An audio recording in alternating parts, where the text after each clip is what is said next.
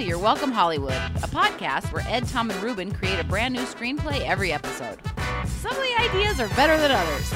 Welcome to your Welcome Hollywood with Ed.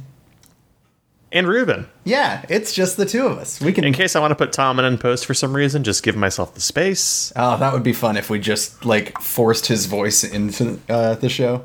Got it. You know, if I really wanted to spend the next week working on the episode, I'm sure I could mine enough things that Tom says to just make him be the worst person in the world. Oh yeah, I mean when you talk into a mic for long enough, like there's gonna be enough stuff for someone to cut together like a super cut of every terrible thing you could possibly say. Yeah, it's like how, who knew that Tom was this racist? Well, not us. Not us, but we've figured it out pretty quick. Yeah. um, well, thank you for coming uh, to You Rock Hollywood. Ordinarily, this is our podcast where we um, make up a movie based on suggestions from you guys. However, uh, Tom's gone this week. He's going to be gone for a few weeks. We'll get back to movies, but uh, we figured tonight we would take an, uh, an opportunity to do something we thought was really fun last time, which is just a like silly Q and A session um, about the podcast, about ourselves, about whatever it is we feel like talking about uh, for an hour or so, and then we'll get out of your hair. Yeah, and not that we'll be doing this for the whole time. Uh, just this week we were just like, oh, we didn't really, we for, kind of forgot. So we're like, we forgot Tom Q&A. wasn't going to be here. We didn't get a guest. We didn't know who had an audio setup that was good enough to record a podcast. So we we basically we messed. We beefed. Yeah, we, we beefed. We we what was the what, uh, we cracked our beef to quote an earlier episode. Yeah, so we cracked our beef. Yeah, we Um, cracked our beef pretty hard. But what you get for that is a little Q and A. So Yeah, um, we're, we've gonna, got we're gonna pull questions. back the curtains on this podcast. We're gonna spread them open just a little bit. Oh, Get in there. gross! I already hate this episode. not a fan.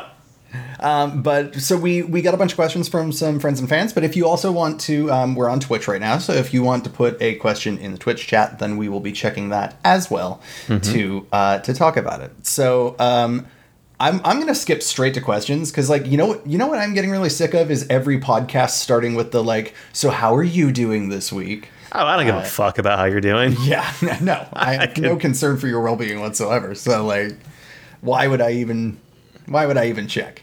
Yeah, no, I don't care. No, I assume you're doing fine. If you're doing terrible, you would tell me. Get it out of here. So uh, I'm going to start with the uh, the most uh, simple question that I've that I've seen come in, which is just what inspired you to do a podcast, and how did you come up with the idea to do a movie podcast? Interesting. I mean, it the funny so like we decided to do podcasts in 2008, I think. Like Was that when we were doing Super Basement? Yeah, so we started with a podcast called Welcome to Super Basement, which we've we've posted a few of those on the You're Welcome Hollywood stream. If you uh, haven't heard them, they're in the podcast archive somewhere. Yes. It was a like heavily produced radio play uh, that was like largely inspired by um, a show called A Beautiful Podcast, uh, which was made by the Sunday Service in Vancouver. And uh, it was this super produced audio play where Ruben, Tom, and I owned a like Pee Wee's Playhouse type underground facility where like you could find a room with anything in it. Yeah, it, was just to give us a uh, a conceit to do episodes about literally anything, um, and it was uh, it was funny. It was good. It was just it, was like hours and hours and hours of work for Ed in post production. Yeah, and I mean, recording it even took a while because we would do a lot of takes and stuff Yes. rather than just like blasting through it. Um, and it, yeah, there was a lot of post production. There was a lot of like voice octave changing and stuff to make characters sound different because it was just three of us. We recorded improvised rap songs a few times. Yeah, it's uh, it's funny because it definitely is. There's a lot of things that are like a weird um, uh, proto version, basically, of a lot of things that ended up in I think You're Welcome Hollywood. Um, Yeah. Except that You're Welcome Hollywood is like it's instead of it's uh, it's us creating a narrative from like the point of screenplay writers versus this was like the sh- this was a show like this was us in the narrative as performers as actors and that was definitely like a lot harder in some ways it would be fun to go back to doing something like that i think now that we have I think we'd be better at it now too. Yeah. oh yeah way better because i think that some of those episodes are very funny and i think there's some of them that are just like a little rough for sure. Um, they're also like way nastier. If you think that this show's nasty, I would say Super Basement is markedly nastier. There's there's an unreleased lost episode of Super Basement. oh yeah, there is. Uh, it, it has no post production done to it. it doesn't. I I never got around to editing it before we quit doing it. But The last one we did though. It has us hiking up a mountain after being at a horse farm, and Ruben talks about how he drank all the horse milk.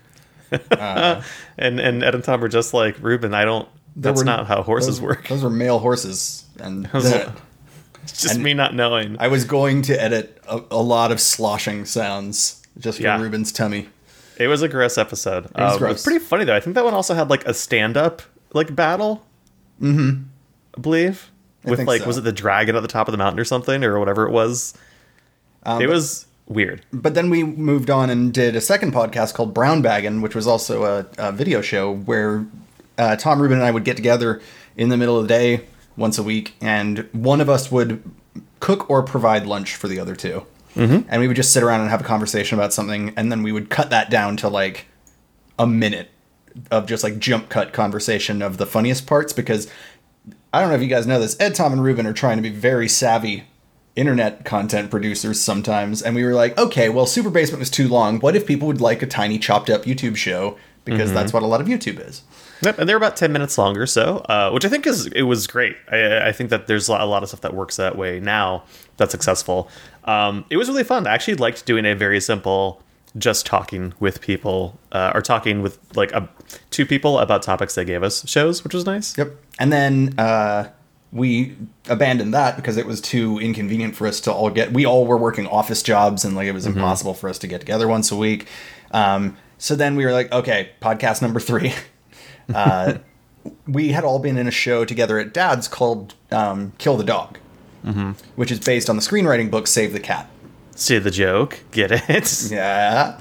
Um, but if you read that book, you'll realize that every movie is exact, uh, exactly the same. And you learn to uh, identify the beats of a movie by this big beat sheet. And so we were like, well, we all learned how to improvise along the Save the Cat uh, manual. So why not just do a movie podcast? Because we know exactly how movie narratives work. Yeah, and that's it's interesting because it's um uh to like it kind of expound on the book, right? It's it's the idea of the book is like how to make um stereotypical fulfilling narratives. Uh, they I think the book actually goes into detail about how like Miss Congeniality, great movie from a form, uh, like the way it's created, versus like Memento. People love it, but it's a terrible fucking film from a form uh, uh, setup of having a fulfilling narrative that's easy to follow. Um, and yeah, we had all been doing that for we'd been drilling that basically doing this show. So we're just like, well, let's just do it. Uh, which is funny because I feel like um, And we do we do a much simpler version where we just do like A World, Catalyst, Decision to Act, Fun and Games, Dark Night of the Soul, Bad Guys Close In, New World Order. Like we do we do the beats very loosely. this show's way looser because I feel like uh, I feel like doing Kill the Dog, we were keeping in mind like what nine, 12 beats. Um, no, Kill the Dog was like sixteen beats. Was it sixteen beats? it, it's a big beat sheet.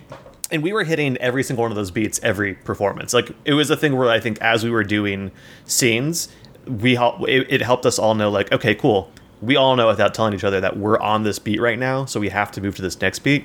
Whereas with this show, it's a lot more like you said, Ed. It's like we're hitting maybe like we're, we're thinking of like f- the five or six major beats and then just kind of fucking around with them. Which is why I would say this is like narratively tends to be looser than that show was. Half the time, all of Act Two is a montage. Yeah, which is I think more fun for the way the podcast works. And uh, if we really, really wanted to, um, I'm sure that we could like take a, a day to brush up on those beats again and do one that's like very dedicated to those beats. But it's also just I think not as uh, not as fun in a podcast format to do that. It worked well on stage. I've no, Mm-hmm. But you'll hear it. This this is a fun thing that'll like much like Save the Cat ruins movies. This will ruin a little bit of your welcome Hollywood. Is like if you ever hear us use the phrase "fun and games," Yep. uh, we're referring to Save the Cat. Like Yeah. that, that. That's the one I think we've used the most. Dark Night of the Soul we've used a couple times as well. Yeah, because there's literal Um, like names for these beats, right? And it's uh, it's a really I really recommend if you like if you're a writer, if you're an improviser, if you in any way craft narratives, I think it's a good book to read, but not like worship or prescribe to. No. Um, it'll give you it'll give you a really nice reference for how to simply move a story along in a way that feels organic or fulfilling. Um, which is why it's we use it for this. And it, I mean, people use the exact same thing with long form improv, right? Like that's why people fucking worship the Harold for some reason uh, because there's the structure built into it. and that's a, a thing a lot of people who don't do improv don't understand is that like a lot of improv does actually have bones under it Mm-hmm. where it's like we're improvising along this structure that we've created and all the content is made up but like Yeah. the way the show moves forward oh no we planned that out years ago it's literally the same as like riding a bike where it's like you know you have to put your feet on the pedal you have to push you know where the brakes are like you know all the components to successfully ride a bike. And doing improv especially long form in that nature you know all those things innately so you stop thinking about them and you just improvise from point to point to point. Mm-hmm. But that's the secret. That's like the the the the magic is gone. But the magic's still there because the magic of improv is discovery the magic right? never goes away yeah the magic uh, like when you watch Middleditch and Schwartz's specials like it's very obvious. You can see like the bones of what they're doing if you do improv uh, which there's nothing wrong with because it's how you you make up a story on the spot like that. Um, but the magic is the discovery of just like when you truly have those moments of like oh shit this is going in a direction i didn't expect to um, or someone introduces something and you yes and it really hard and you're on a, a different path now. Um, so yeah and it was we also just we love me ed and tom have been working together for 10, 12 how many years? Uh, since 07 pretty much. So 13 years basically? So i mean we just enjoy working together.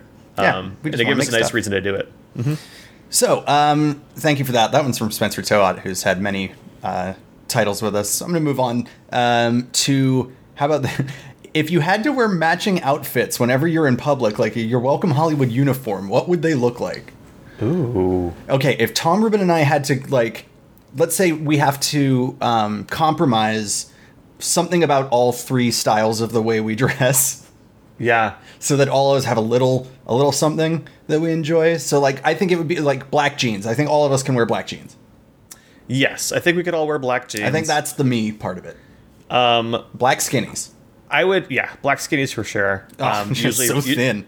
Usually ripped for me um, Yeah. it's like that uh, that mighty boosh episode with the, the skinny uh the skinny legs Yeah, just tiny tiny legs. um We're all, we're all gonna look like Yosemite Sam. I oh geez, um, that thigh gap. Um, I would, I would probably insist that we have interesting shoes. Yeah. Knowing me, that would be the me part of it. It's like So I don't like care, Jordans but on? like kicks on point. Yeah, Okay. So it's Yosemite Sam, black skinny jeans, kicks on point, and what's the top for Tom? Tom, Like a, a very like worn in and comfortable looking T-shirt. yeah, like a t-shirt that's either like like uh like a Nike t-shirt that it looks like his dad owned it before him, or like Yeah, or it's um, patterned with something. yeah, or has like just a, bunch of bananas. or wildlife on it. Yeah, birds. Um, we have we have to have bird shirts. I would wear a bird. I would wear like a nice, like really like beautifully detailed, obviously like painted art um, style. Uh, uh, I would wear some nature shirts, but usually it's not flat. Usually like it is almost not tie dye, but like a very heavily colored textured background. It's on. Yeah. Um, yeah. Tom's, I would Tom's got a lot of what I would call like Boy Scout T-shirts. yeah, he does. Just like, ooh, it's this like coffee stained looking one with a bird on it, or God, this yeah. I'm blue textured background with a bunch of bears on the front. give me one with a, a gorgeous heron on it. I'm down. Let's go. Oh go. man, yes, that A neck. majestic heron. Yeah. Also, we have to wear the pants uh, down just a couple inches, just for a little neck there too. Oh yeah. Well, that's that's my majestic heron. Neck's Right. out. Okay, sun's sun's out, trunks out. Um, talk about the wiener trunk. What's the worst thing about working with Tom Rittenhouse? Uh, Wait, who, sorry, one second. Who asked that question, Tom? I these these are both from Abby Parker. oh yeah, yeah, thanks, Abby. Uh, well, t- Ruben just called me Tom, so Did I? I think you did. Oh boy. Um, the worst thing about working with Tom Rittenhouse, uh, I think it's. I mean, there's nothing bad about working with Tom. He's just he's like the most dedicated and work hardened of us. like, yeah, I would- hmm, yeah, that is. I would say that's like the worst part of working with Tom Rittenhouse is if you, if any part of you feels like you're not an adult yet, Tom will make you feel that even harder. like, Yeah, because he's the most right. adult.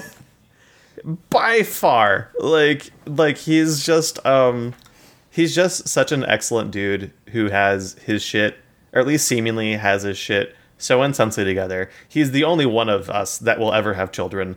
Um, because I, I'm, I know I detest them, and I think Ed is on the same page. Oh, I'm not a fan. Not a fan. Um, I'm an uncle. That's enough. And uh, and yeah, it's just like talking to Tom. I'm just like, how are you so well adjusted in every way And, still be a comedian. and responsible? Yeah, you don't like. How do you not have a crippling problem like the Yeah. rest of us do? Uh, in the in the chat, Perry says that the worst part about working with Tom would be his vegetarian farts. Not untrue. sometimes, sometimes it's. Is it? Can you? I guess you can't call it a beef when it's a vegetarian. When it's a vegetarian, yeah. Yeah, He's that the he's the most regular man in show business. um, all right, so from Adam Coker, um, how is our merch coming? Because he wants a Narsty hat. Uh, Good on- question. We, you know what's funny? We were talking about this right before everything went weird. Yeah, We were Yeah, talking about a merch line right before there was no show to promote. So Yeah, my my ideal situation there would be to either um, sit down and like Illustrator to do a couple more um, like uh, uh, text-ish based designs, but I would also love to like maybe commission a couple artists to Yeah. make some designs as well. I really Um, would want one of those like flat brim black hats with super big puffy letters that just, Mm-hmm. Just says, says. Narsty. Yeah, that which would be easy to make. get I- it done. I looked I looked into it. It's not that hard to get done. It is a little bit pricey. So that that's like one of the main things that we looked at. That was kind of a setback. Was like, okay, if we if we want to have these on hand, uh, we would have to drop a pretty good chunk of money to have some stock for people.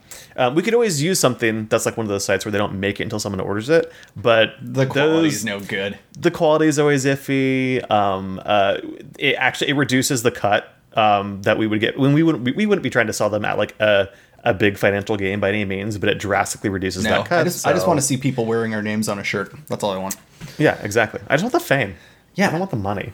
I live for the applause. Applause, applause. Um, so let's see. Ooh, from Robin Thornett, who's our dream guest? What has been our favorite episode so far? Um, dream guest. I mean, having Colin Mochrie on is multiple times at this point is is so fucking wild uh, to me. Yeah, it's been so great that he's he's been on our show twice. That is a Um, Yeah. dream guest. We've already gotten one. Yeah, I mean, that's uh, that's a dude that I I grew up. I always tell people it's like you know if you're if you were really into hockey and you grew up like watching Gretzky, and then you somehow got into the NHL and you got to play on a team with Gretzky. That's how it feels playing with Colin in a lot of ways. Where it's like this was the dude who like gave improv a name in the states in a lot of ways. Mm-hmm. Um, he's a household name for improv, which is like not common. Um, But and it is Colin. it is. It's not common, but it is Colin. Um, and it's not cholera, but it is common. um, And it's not cholera. and it's not that every time I type his name into my phone, it says colon. yeah, uh, it's not colonoscopy. It's colon. Um, but uh, yeah, that's. I'm trying to think of like who besides Colin though, because he's like such a top tier. I've been saying it would be great to get one of the McElroy boys. That would be yeah, fun. I would take one of the. I would take. I would take a, a Justin or a Griffin, maybe even a Travis. Um, Oh, Travis, you're on thin ice. I, ha- I have my preferences uh, based on their comedic chops personally.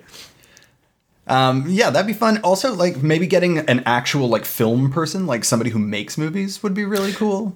That would be really cool to get like a really good screenwriter on. Would be like a Rian Johnson type. Oh, what Would- about I like Graham Wagner? Graham Wagner would actually be a feasible thing too. Uh, Graham is a, a friend of ours um, who went on. He wrote for The Office for a minute. He- Um, he writes a bunch of stuff. Writes a bunch of comedy TV, but he was part of Iron Cobra. Yep. Uh, great improv team. One of the greatest with, uh, improv duos of the century. with Becky. Um, and uh, yeah, they're just very, very, very, very funny guy. But uh, um, Ruben, what has been your favorite episode so far? I, I would literally have to look. Uh, my memory is so bad for anything that's like remotely autobiographical, which the show would be one of those things for me. I, I don't remember any of my life. I, I truly don't. That is, I, It's like I, have, it's like I was always just born. I have an okay memory for um all, all- most things, but like quite truly, my memory of my own life is like hyper fractured. Um, some of that for reasons I don't want to get into right now, but the other part of it is like uh, I don't know why. Um, Right. So that's actually really hard to think of. So I'm, I'm Um, skimming through the uh, the archives right now. Fuck. Oh my. So am I. There's a, I there's a really few loved- that I just genuinely adore. what was our Christmas one with the Lost Package? Oh yeah. I really like Lost Package a lot, just because it's such a like. I I enjoy that it's like such a blatantly like fuck Amazon. yeah. um like but still very funny um blimp cops is uh oh the ending of grundle dumper that episode was like How the good, Grundle and then- Dumper Stole Earth Day is one of the like best stories and funniest episodes. the culmination of that like the last like 20 minutes of grundle dumper is just it's just great But I, I think like overall the prize has to go to NASCAT, right? Like i do like I think we. I think we just hit the top of the mountain with that episode. Uh, NASCAT, sorry, Airbud presents NASCAT colon a Meowlian Miles a Meownet, a true Christian tale of faith and sport. Is Uh, probably my favorite episode. uh tempered steel with mark kendall is high on my list Oh right, for and Matt sure. Horgan was in NASCAT as well. yes he was yeah that's a the we started working on the like stage script for that for a while again Looking at the chat, Perry's asking, "What's that Saw type one that's in the raccoon-themed Chuck E. Cheese place?" that is Lock-In. That episode's a fucking mess. Like it is funny, but goddamn, it's such, it's such a mess. Lock-In is a, a classic. So Yeah. we don't have like a favorite episode. We just have like there's bits throughout our uh throughout our catalog that is just like there are there are episodes that I look back on and just go like fuck that's good. Like I I listen Mm-hmm. To like, our show all the time. Like I go back and listen to episodes at least weekly. Uh, Mall Ninja. I feel like Mall Ninjas is an unsung hero. I think the ending of that episode is fucking great, as well as like a lot of things during it. But the ending is so funny to me. Like the big mall fight is just. just oh right, what was the big mall fight? What happened in it? Um, it's it's like all the girls from the dojo fight, like doing a huge mall fight, and God, what was it? I can't remember. Like wood. I can't remember. Like wood was really important for some reason. Wood? Like they're in a plywood shop in that final fight for part of it or something. It's a mess. It's it's great though. It's just so stupid. I, oh, I'll go back. Legs. I'll go back and listen to Mighty Legs. Oh, Mighty Legs with the the glorious can thick. Yeah, inspirational horse story. So those are some of our favorite episodes, Robin. Um, let's see. Another one from Adam. Um, how do you feel about the fact that this show is still going and frankly going quite strong? Uh, it is crazy. This is the longest we've ever held a project together, for sure. Yeah. It's I been mean, it's- almost three years. which is wild. Um, and with with very rarely, I mean, very rarely missing a week. Like um, I, I think, think that I think we have missed maybe four or five weeks. and like obviously on years? occasion we'll post a uh, post an old Uh, thing. We always have something up on Wednesday unless there's like a uh, technical issue with doing so. Yeah. Has it been four times where we just haven't had anything up for the week period? Has it been that many? There's been a few. It's Yeah. maybe three or four. Yeah, but um, I love that's that really it's still wild. going. It's crazy to like. It's it is fun to have a creative project that's a, also a habit. Like we do it pretty much at the same time every week, and Mm-hmm. now we have to do it at the same time every week because it's on Twitch. Um, yeah, it's that's a it good- just feels cool. That's good advice for you if you are desperately trying to work on something, especially creative, and you're having a hard time like sticking to it. Is schedule it out like it's a thing you have to do. Um, I know for me, I'm really really bad with self discipline. So uh, when I have like a thing I have to go to, like if I didn't have dads as a place, I don't know if I ever would have gotten into improv because like it was I signed up for classes and I was paying for them, so it was a place I had to be at every week for a certain amount of time. Um, Yeah, having like forcing yourself to have a schedule yeah, is so, helpful. if you're trying to write something, like make that a thing on your calendar where it's like a couple days a week you have it blocked out where it's like, cool, this hour I have to sit down and write, even if you write one sentence. Um, like make it a thing you always do at a time, and then it'll just become like anything else that you do regularly. You just go like, "Oh, it's time to do the thing." Yeah, instead of like, ugh, uh, I have to do this thing, But or I'd I'll do it later. Because if I do it, if I do it later, is I code for like I probably won't do it. Yeah. Like, Um, period. We have a, a an interesting question that I'm excited to answer in the Twitch chat from Improv Man 90, who I believe is Danny Loken. I think so. But uh, he asked, "How often pre-lockdown did you guys actually hang out? And when you do, do you talk shop or strictly hang out?" The Yeah. we don't hang out together in our free time. No, not really. I've described us as like um, Penn and Teller, or Hmm. like um, Adam Savage and Jamie Hyneman. Like we are. Well, no, because Adam has strictly said he and Jamie were not friends. he said they literally never ate a meal alone together, but like their relationship was pretty worky. I think we're more like Penn and Teller, where it's like we really like each other and we respect each other's work, and we get exactly enough of each other in the time that we do comedy together. Yeah, like it's not for um well look, this the, the secret is I don't hang out with anybody. Um that's just Yeah, like Ruben I just, just, goes home. I just don't. I don't I uh I have enough social anxiety that makes it kind of difficult and I just don't um I have like a few friends outside of the like my theater group of friends that I see semi frequently, but and I talk to them like most every day. Like we talk pretty much every day, me, you, and Tom. That's and that is mostly just Mm-hmm. sticking lot. around. Yeah, Yeah. and that's mostly just sticking around and not talking shop. But um, Yeah, we Yeah, only I mean, talk shop when it's like time to work. Generally, we're just like joking.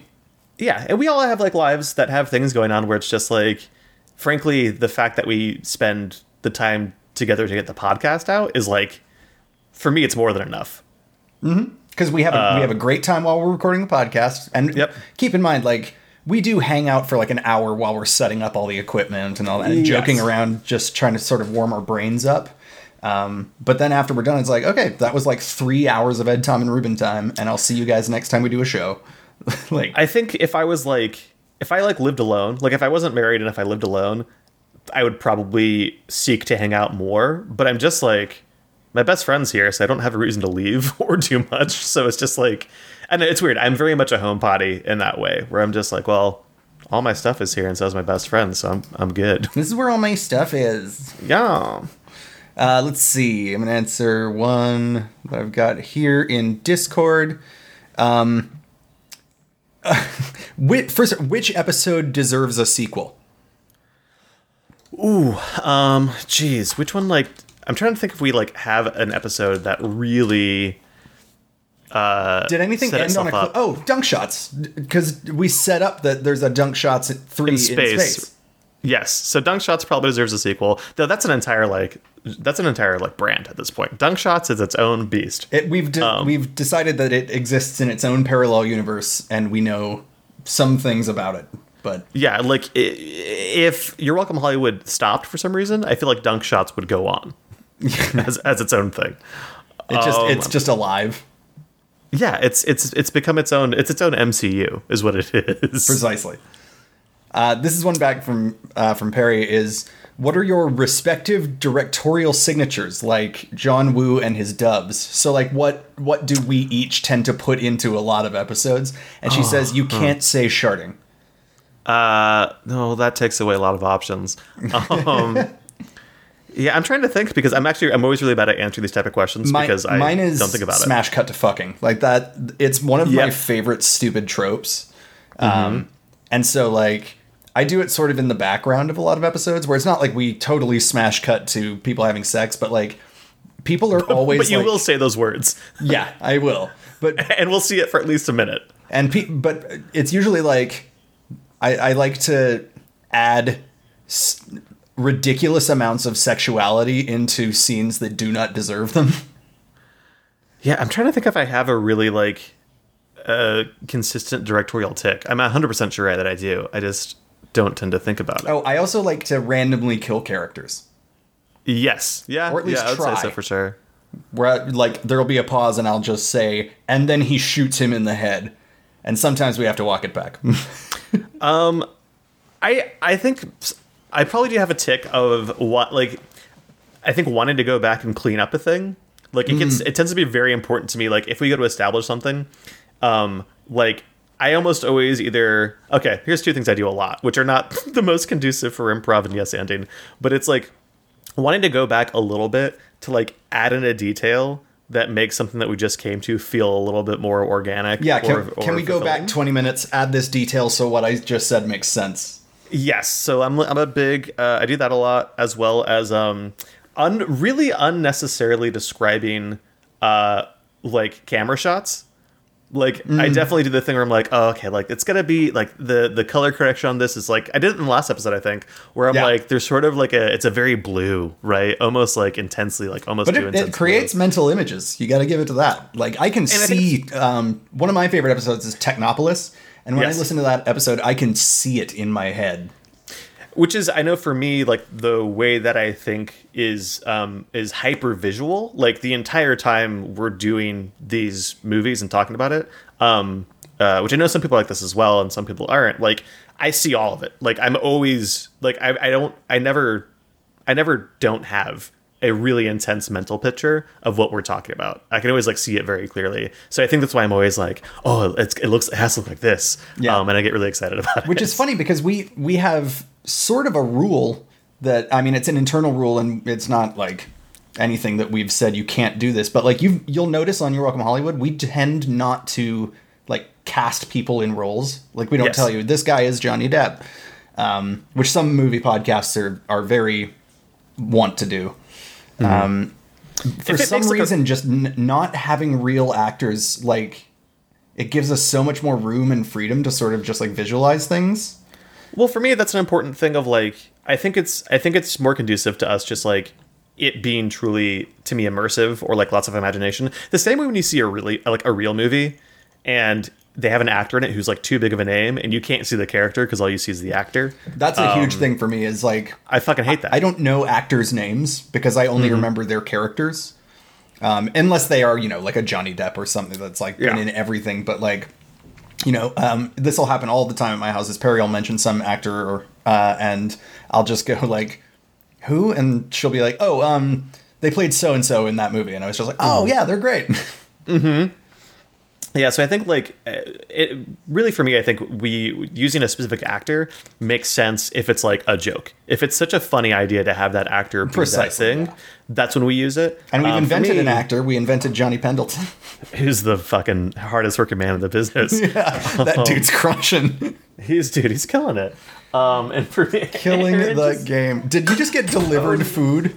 I did just get delivered food and then I dropped some. Um, Aaron was like, "Hey, I'm gonna make this stuff. Do you want any?" And I was just like, uh, "Yeah, sure, for sure, I do." And then I was like, "Oh, What fuck, did you I have to get? record." Um, she just made. Uh, she just cooked up some chicken cutlet, or not chicken cutlet. It's fish, uh, like fish uh, uh, fillet things. Ah, Yeah, just some oven work. the opposite Nothing of a chicken intense. cutlet. Um, Yeah, Oh, um, Spencer in the chat asks, um, "How did you guys come up with Johnny Pendleton? Where does he Hmm. first appear?" I want to go. Sorry, sorry. Let me go back to that real question. Let me go back to one Okay. more thing about the last question. Um, it's also to me important for us to not like cast often or heavily describe characters because I want, I want them to be what people want them to be.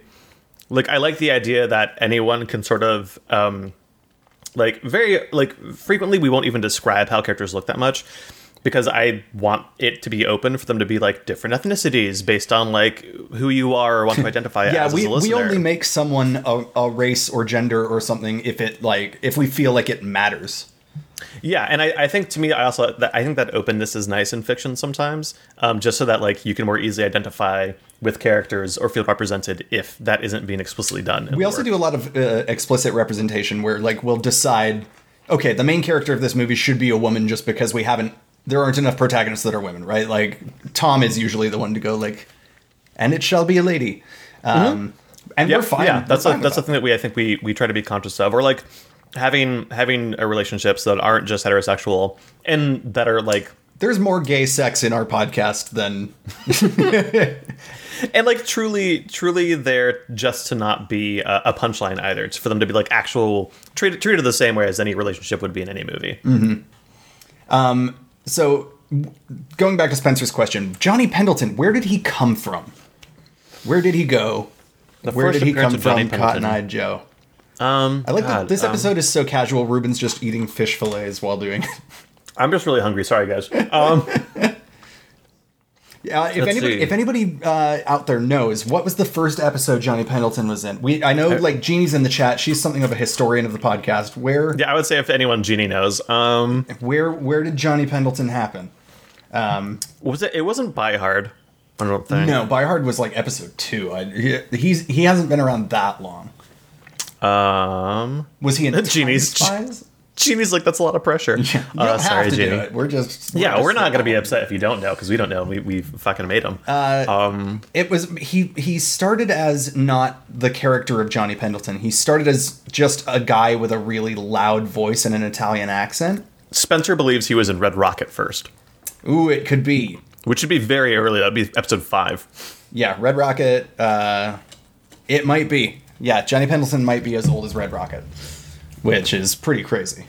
Yeah, that means she's Johnny Pendleton is almost three years old. Yeah, he's and he's got his own movie. So yeah, he has one about just him. It's wild. yeah, it's you go back in the archive. It's called The Life and Times of Johnny Pendleton. Um, it's the most inside baseball bullshit thing you'll ever hear. God, yeah, what a, what a probably not enjoyable episode if you have not been listening to the podcast. Yeah. um, another one from Improv Man 90. Uh, what kind of improviser would you describe yourselves as? And what kind of improvisers do you like to play with and have on your podcast?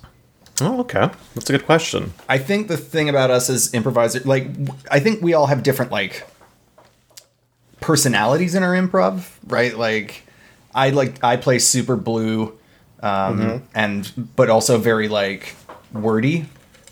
Ed is the fastest and cleverest for sure.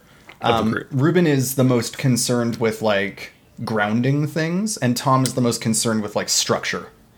Yeah, I think that's fair for all of it for sure. Yeah, because I, I think we tend to like talk about like um early on, which I think has changed actually quite a bit as this podcast has progressed. But early on, we would talk about how like um like Tom was the wild usually, which I think's changed quite a bit. Like normally in improv, Tom, Tom would be the wild. I think Ed, you would be like the keeping shit together, and I would play swing um, between the two, and that tends to not be the case on the podcast at all. No, yeah, when we're when we're doing movies, for some reason the improv style is very different. But what I do like is that we um, we have figured out a way to like feel each other out well enough that there's almost never dead air. Like Rueben edits the podcast, you rarely have to cut out any space. Yeah, I mean, nine times out of ten, like when you guys hear the podcast, it's not. If you've been watching these live streams, it's very, very close. Um, you, you you'd be able to hear that. Uh, the podcasts are. God, I'm trying to like really when I have a lot of editing to do, it's only if there's like a technical issue that comes up with like audio quality of some sort. Otherwise, I tend not to touch them. Um, I think that like could the podcast sound better or more polished or could i take out mouth sounds which like a lot of people do? Sure but i i there's something that i like and i think is more charming or relatable about you guys getting to hear us like struggle You're basically like- just hearing a live floor recording, yeah. yeah like you guys have hearing us struggle having trying to figure out what to do next sometimes when it's not coming as easily. Um i like that it's honest that way versus it being like so polished just like wow there's no way. How are these guys so good? It's like well no we're we're good but it all it always takes work Yeah, well, no as, matter what And as far as the type of improvisers that I like to play with, I like people who are well on the show. I like people who go on the attack, right? Mm-hmm. Like because we've we've had guests sometimes where like we're having we're trying to like pull them to talk, um, whereas the three of us are just like slamming words in. Anytime there's a half second of of airtime, it's like one of us needs to start talking because this is a podcast and you don't want to listen to nothing. yeah that's almost always the setup we give people is like hey like uh, we know that you're a guest so you might feel like you should sit back don't We, because we say do not be polite. Yes, because if you do that, like we and we could do a better job of like trying to leave open space for people, but especially with this, like I think on stage that's easier. In audio format, like you you can't unless I'm gonna cut out a lot of us like leaving room for people. Um, so you just have to attack, which is always nice for us. I want I want to feel like they're they're as uh, uh, contributing as much and as sort of like hype as we are, which is uh, that's a big ask because we are. Um, it's hard to get a word in with us for sure. Oh yeah, we are quite. Uh, we, I think we, to some improvisers, we would be extremely annoying. Mm-hmm. Um, but to us, we're hilarious. As far as on stage, I just like I like working with improvisers that are considerate. That's my main thing. Like, I don't even if you're like if you're not that funny, you're still figuring it out. If you're a considerate player that tries to look at what a scene needs versus what you want to do, that's like one of my favorite things because it means that you're uh, you're working with me, and then I can help set you up and vice versa. Um, I don't need you to get up there and be like, "This is the me show," because that doesn't help anyone. It sucks. Yeah, the be- uh, the best feeling in improv is when you t-ball up something Mm-hmm. for someone else to knock out of the park. Oh, totally. Because it's like it's that nice thing where you you did the magic of communicating without having to say it plainly. Like you kind of like secretly. you're, you're telling them, here is the thing I want you to say next, w- Yeah. without saying that. Yep. And when someone like g- gets on that same wavelength, that's like so to me one of the best feelings in improv is for everyone to go, "Oh, cool, we're all right here on the same page and know what has to happen." And And, I- so when it does, you're all rushing into it together. And I think Tom Rueben and I really have that. Like, we can all read each other's mental tee ups really well. Um, Yeah. and especially doing a podcast because sometimes like we'll be we'll be doing a scene and Tom will like raise his eyebrows and point around as he's saying something as if like this is very important. And then like have one of us uh, take the take the next part of it. We, and we've all done that. Where we're like hand gesturing to each other where it's like here take this or like you know. Um, so it's really fun. Um, let's see. Looking for more questions here. Um, ooh, this is a good question. Is there a point where you think you would move on or stop doing your Welcome Hollywood? Um. I think if it became impossible to do so, Yeah. that that would be um, something. I, I can't imagine though. We've we've just learned that we can do it from home, so it's not exactly like difficult. Yeah, I mean, there's there's there's an aspect of it like I've been, uh, Aaron and I have been trying to move out of Atlanta for a while now. uh, Now until uh, things keep life things keep coming up that get in the way. Um, but at, at some point, I 100% do plan on leaving Georgia. Um, and I was like, well, that the one of the things I'll miss is dads. Uh, that'll be like the main thing I miss about Georgia is like dads and the people at dads. Um, but like the internet exists, and doing this during this pandemic has been no different than if one of us lived somewhere else. So it's like uh, we're good to keep doing it. Like I would, I would love to. Um, honestly, if if the only thing I feel like that would really stop it is if we just kind of all fall out of love with it. If we don't, yeah, if, if we all got bored, I guess. But like you know, we're improvising. Uh, we're improvisers, and we're improvising. This is just the medium in which we're doing it, which is like there's literally endless possibilities to fuck around with. Or if it got really popular and we got famous, and then like And something know, better came like, along. Developed, some- one of us developed a drug habit. I don't know. Like, Yeah, that would probably Like- stop it. yeah, it would crash and burn if we got too big, maybe. Um, I would love. That's like the one thing I do want for the podcast is I think we, we've been doing it long enough now. We have enough episodes, and I think it's good enough that like I'm like chomping at the bit to get like a bigger listenership or to get more people uh, checking it out at like a, a scale that we could maybe make a little bit of money doing it. Um, Yeah. not to make a lot of money. It would be nice. just to like pay, pay to have like standardized equipment across the board for all of us Mm-hmm. um, and stuff like that.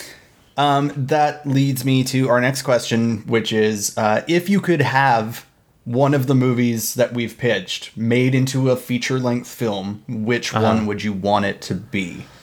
Ooh, um, God, uh, I feel like I would want to pick something that feels like tight.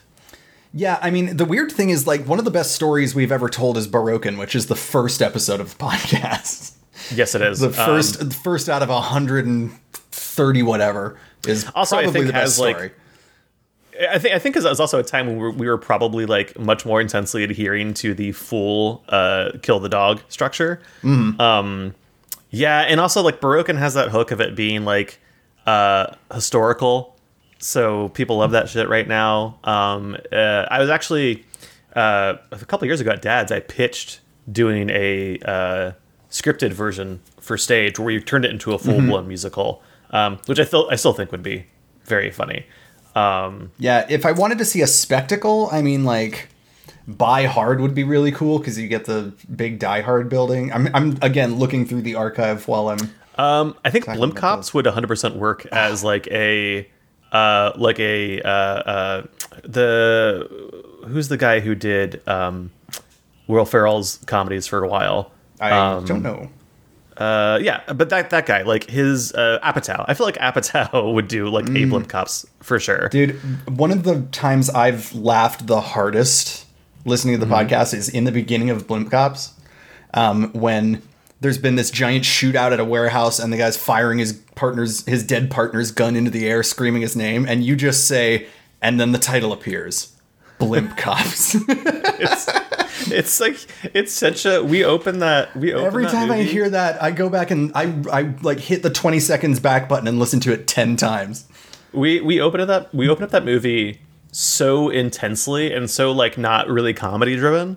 Um, which is why I think that that that's such The a strong sudden moment. inclusion of comedy just destroys it, it's the build tension and break it thing. yeah, yeah, yeah. Um, it's just super fun. Ah, Um, that was God. I'm just remembering it now, and I'm as soon as this is over, I'm gonna go listen to it again. Yeah, I think Blimp Cops would actually probably be pretty easy to adapt. Um, because it was also like it wasn't overly complicated. It's a really basic, easy format. Has a very Um, hot uh, man-on-man sex scene in the back of a blimp. Which you know what? That's like we've seen Pineapple Express and stuff in that vein, but we haven't seen like the queer version. So I'm just like, get it out there, guys. Gay Pineapple Express. Yeah, Gay Apple Express. I love it. Here's a question from the chat from Sakura Steakhouse, which is uh, our buddy Hayato. Um, any advice for newer improvisers trying to get more established like you guys? Now, we should say we are not particularly established in the world of improv. yeah, it depends on what you mean by established. For sure. I, I think, like, yeah, we've been, we've been popular at a few festivals. I think people in Atlanta know us. Um, but so l- just caveat that we're not that fucking big a deal. yeah, some people in Atlanta know us, and like a couple people in a couple Canadian places know us. Yeah. and otherwise we're like not on the radar remotely. But what I would say um, for improvisers trying to like tune up their skills, because there's another co- uh, question in the comments right now, which is any tips for trying to improve your improv technique uh, from Spencer, which is, um, I think like number one is the thing that teachers always say reps, right? Like just improvise as much as you can, as long as you can, um, and suck at it and fail and bomb terribly in front of audiences for you know a matter of several years. But um, what i would say about like trying to establish yourself as an improviser is have a show. Like have a thing you do. Because i see so much improv that's just like i don't know like the same version of genre stuff where it'll be like it's the improvised western or the whatever. And like that's a format but it's not a show. Yeah. I mean just just do it doesn't have to be overly complicated. I would actually say like but make it, simple. it should feel like you're you're there and you know what you're doing and you're presenting it well right yeah, because when we first started, it was just Ed, Tom, and Rueben present Rueben Ed, and Tom, which was just like, hey, this show is basically like we're all really good friends. You're our friend too. we're just like gonna do improv but like that had a conceit we're all friends this is a show about friendship but we we would start with a monologue right mm-hmm um I just like my thing about improv is I want improv shows to feel like shows. Like you should have a good go song. You should have uh, t- tell your tech improviser about light cues if you are in a venue that you can do that with. yeah, or just like play around with things that you've never seen before and you think would be fun. Like Theater of the Mind was very popular. Um, the stupidest show the we've ever done, and it's probably the one that people like the most. Yeah, and it's it's like so many things about that show are terrible. Like Theater of the Mind, from an improv perspective, in so many ways, is bad. Um, it works because I think that when you have your foundations really, really good, and like by that I mean suck at improv for three or four years, because improv is a marathon for sure. Till you have like really strong foundations, so you can do any improv show anywhere, no matter with anybody, and you're gonna be fine. Um, have that under your belt, and then you can do stuff where you you're doing. I mean, what is essentially bad improv, because so much of that show is us doing what is quote unquote structurally bad Theater improv. Theater of the Mind. If if you haven't seen it, by the way, Theater of the Mind is a show where Tom Rueben and I wear matching black turtlenecks and berets and do stupid experimental art theater improvised. Um, it has led to some incredible moments and some really shitty ones. Um, but it like it was it was a joke. Rueben and I made it up in the lobby at Dad's after a show. It was like a 15 minute riff in the lobby. It was just a bit about like what if it was oh, in the theater of the mind, anything is possible. And then we decided to do it two weeks later on mm-hmm. stage. And it's like, now whenever that show happens, it's like one of the things people come to see if they know it's happening. And I'm just like, why do we have to keep doing this stupid joke that we never intended to do more than once? But it's fun. Also do shit that you really want to do. Like that's it was that was the thing is like it was a dumb like do stuff that you would want to see or that makes you laugh. Because obviously mm-hmm. it was a dumb funny bit that we were just fucking around with that we thought was really funny. And so we're like let's just do it then. And if it works it works. If it doesn't it doesn't. That is sort of like i mean as a team that's our entire mo is like when we're on stage it's all about like i'm going to try and entertain myself and you guys. Yeah. and the, if the audience thinks the same things are funny then they'll come along with us improv is such an intensely raw comedic format that I think, for the most part, um, how you're feeling is really, really obvious on stage. I think it's really obvious. I think it it comes across unless you're very, very unless you're a psychopath or just really good at hiding it. Um, I think the audience can clock where you're at very easily. So if you concentrate on just having a good time and making each other laugh. Most likely, the idea is the audience will come along with that because you're seeing that you're having a good time. i will also temper that with a little bit of like something i think about a lot is i think a lot of improvisers don't consider the audience enough Um, Sure. this is Yep. sort of a contradiction, but improv is full of contradictions. Um, As my my favorite improv quote is from Joe Bill. He says, uh, "Like any question about improv, the answer to that begins with it depends." Yep. so there, I was listening to an interview with uh, a stand-up that I really liked last week. It was Daniel Sloss, who is a Scottish uh, stand-up comedian, and if you haven't listened to him, go. He's got two specials on Netflix, and they're incredible, and a new one on HBO that's very uncomfortable but also incredible. Um, and he was talking about how American comedians do not fear their audience enough. Like, you can just go up and just be like, "Hey, I'm just me doing me, and whatever. I'm going to talk about whatever and stupid." Like, because the audience will not turn on them. Uh, whereas in Britain, like, they will boo you off stage if you suck for even 30 seconds. Yeah. Um, and I think that a lot of improvisers um, don't take into account enough the fact that, I mean, look, some improvisers don't consider themselves entertainers. I do. I think that like I'm I'm a showman, I'm a comedian, I'm an improviser. Like I want to put on a show for people that they like. Um, and so part of the like, you know, getting yourself established is to do a show people want to see rather than just like some like formless beige paste of a montage all the time. Yeah. Yeah, I mean, I think it's yeah, exactly like you're saying. Like the contradiction of that is, um, it should be a thing that you do for fun and that you're interested in doing and that you enjoy, but also like be careful of being self-indulgent. I think that's been a thing that we've we had to fight for a while. I think we're much better at it now. Um, though I think it's very easy for us to slip back into it if we don't have tabs on it.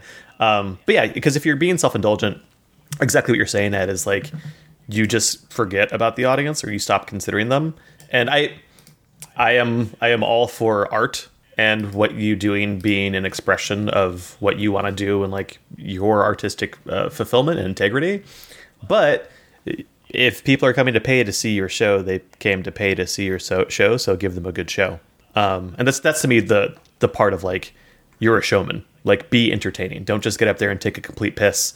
Um, Even even us doing a format that is about taking a piss on shows that just go up there and take a piss doing theater of the mind because that is literally what it is. It is like it is being so frustrated by hyper self-indulgent capital A art. So we made a format that takes a piss on that, and it is it is uh, that format. We try to kind of be true to what the thing we're making fun of is, and so it's like it's antagonistic to the audience, but it's so obvious that that's like the joke and that they're in on it with us. Um, and I think we make sure that we we kind of like take their hand and like bring them along into that joke and into that world, even if they've never really seen that sort of stuff. So it's still fun. Yeah, I, Theater of the Mind's great. I love it. Um, but we're getting toward the end of the show, but I have an idea, Rueben, for how to end. Sure. Yeah. Because uh, Jeannie was asking, uh, why wasn't this just Ed and Rueben make an anime, and will that Oh, happen? it- it'd be insufferable, but yes. um, we could certainly do it. But what I want to do is a quick challenge. Let's try and come up with the premise for an anime in like five minutes. Okay. just to end this thing. So we need to choose a genre first. Yeah, is it shonen? Is it shoujo? like is what's is it big robot? like, is yeah. it yeah. Romance. Yeah, I fucking hate I hate isekai so much. Um for the most part. what? I got hit by a truck and now I'm in medieval times. well, it's just because they're all the fucking same for the most part. Like if you give me an isekai where something different is happening, I'm I'm, I'm on board, but um it's always like I, I was a shut-in in the real world, but now I'm the most powerful man ever and I have a harem and it's just wish fulfillment. Um Oh yeah, it's great. Okay, uh, we're, we're getting uh, Big robot romance? Big robot yes. romance. Um, dude, yes, hundred percent. Give me like shoujo mecha because I never get to see that. Shoujo Mecha would be great. Okay, so it's a, a world. Why are there giant robots? Is it for defense from something? Is it? well, so it would be like for me, like shoujo mecha. Like, do you do you do you combine the two as far as like? Because yeah, usually giant robots. Is like, it the we could look at, robots like- that are in love? Oh, I, like so wait, are, is it the robots in love? Uh, uh, okay, wait. Okay, this is, here's an idea. So let's take a show that's very. Uh, uh, if it was very like like Gundam, like kind of almost hard military in some ways, Right. But the robots I pilot have AIs, like you sync with your AI, right? And they're an extension of you. But those robots Sort have of AIs Pacific Rim, like- where you like merge with the robot. Uh, yeah, but I want I want the robots to also have uh, for this to work. Like they have their own personality to some degree. Um, if you've played Titanfall, that would be a good actual Yeah. example of this. Um, so the idea of like these soldiers on opposite sides of the war, but their robots fall in love. And oh, so the robots won't fight each other? Yeah, there's like a hesitancy of the robots fighting each other, even though the and like because of the robots falling in love uh, from these pilots, like these pilots have to begrudgingly, I think, then kind of like figure out their shit. Maybe they fall in love, Maybe they have to don't. figure. uh, So it's about two pilots of robots Uh-huh. that are in love, conspiring to find a way to end the war so their Yes. robots can be together. A hundred percent. Because they realize uh, this is a. If you've ever watched, uh, so I think Gundam, uh, it was MS eighty three. I think is what the one I'm thinking of, and I have to look it up now. Uh, which is a great one of the best. If you're gonna watch Gundam and you just want to watch a little bit of Gundam, um, 0083 is perfect for it. Uh, God, which one is it? Anyway, but yes, like take it, the idea that there's this war that's happening, and we get these people from opposite sides realizing that like the war should stop because like I think you would have to add in like a third party, a secret cabal that's actually orchestrating all of the war for like Oh, like Shadow economic- Council. Yeah. yeah, some sort of like economic or whatever benefit, and they realize it, and so they have to work together to like blow the lid off this conspiracy Off of the people while the robots the are war. while the robots are just railing each other.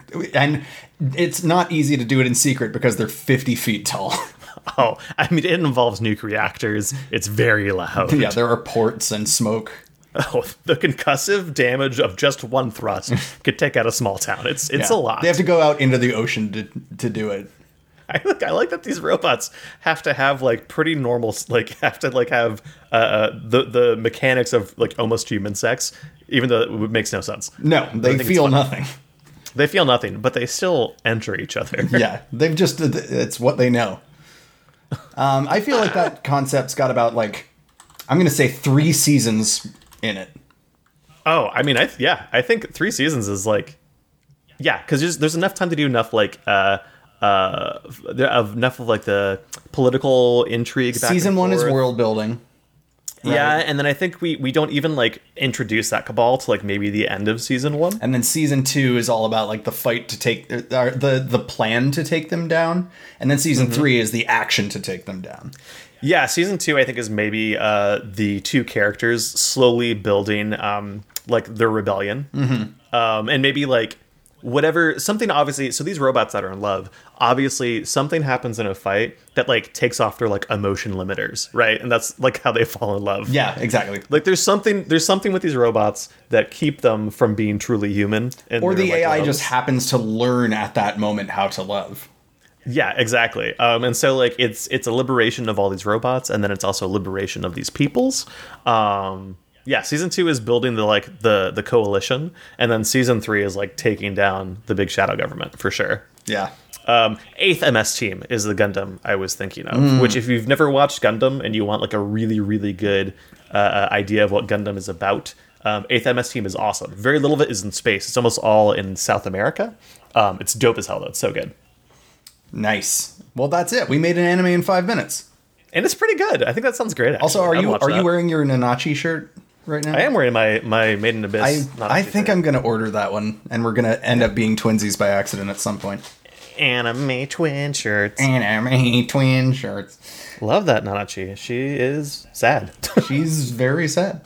Everything in that world is sad. Extremely sad, especially in where we're at in the manga right now. Things are about to get really interesting for Nanachi. Anyway, oh yeah. um, so that's thank you guys so much for coming tonight and listening to us just sort of like riff about bullshit. Um, Yeah. We thank you for your questions. I hope the answers were interesting in some way. I, I think so. I think it's a hopefully uh, uh, good for behind the scenes as well as some like practical improv advice there. Yeah, for sure. Um, well, thank you so much for listening to Your Welcome Hollywood this week. Of course, you can always find us on social media as Ed, Tom, and Rueben, except for Instagram, where we are Your Welcome Hollywood. Rueben is spelled R U E B E N. Um, Please like and subscribe to the podcast itself. If you're just watching us on Twitch, then please uh, go to iTunes or Spotify or whatever and uh, get on there and subscribe and give us the highest rating you think we deserve. Um, it just got just got posted in the chat. There, fun fact: there is a mineral called cummingtonite. Which which the the mod for chat was like no, and I was like yes and allowed it. I'm overriding the Nightbot. Um, we also have a few things coming up on the Dad's Garage Twitch. So tomorrow night at 8:30 we have Booze Clues trivia with Perry Frost. As always, tomorrow night I believe is cartoon themed Booze Clues. So if you are a cartoon nerd, come and lose to me um, as I Damn, destroy come for the every throne, category. it Morgan. Thursday at 8, here we have Cage Match, which is we have two filmed improv sets from previous shows. Uh, we're going to put them up back to back, and you guys choose which one you like better, and they win. Um, On Friday, we have Lunchtime with Lucky at 1 o'clock, and we have special guest from Archer, the voice of Cheryl Carroll, Judy Greer, which is going to be very cool, very exciting. Um, hopefully, she won't be sniffing glue during the lunch, but no way to know. Uh, and at 8 p.m., we are rebroadcasting a really weird scripted show we did back in the day called Dementia Juice. Yeah, it's uh, Tom Rittenhouse is in it. Tom is in it, Perry's in it, Lucky's Yeah. in it, Amber's in it, I'm in it. I was the puppeteer, and I got to uh, puppeteer a giant dick flower every night that had a pneumatic hose going into it that sprayed plant jizz everywhere. Yeah. And a, a, Ev- a cop with a bug head that shot himself with a gun. Yeah, some just because I'm coming tonight action. Yeah. Um, it was a fucking trip. If you haven't seen Dementia Juice, you should watch it this Friday night at 8 because It's a big fever dream and it's great. yeah, it's a big dumb fever dream of a show. Spoiler, Tom gets swallowed by a toilet during it. the most technically challenging thing ever done at Dad's Garage. that toilet. from what I understand. Yeah. yeah, A toilet completely made out of rubber. yeah. Yeah. So um, that's what we got going on this week. Um, guys, thank you so much as always for joining us for your Welcome Hollywood. And we will see you next week. We promise with an actual movie. This has been your Welcome Hollywood with Ed, Tom, and Ruben. For more, go to edtomandruben.com and.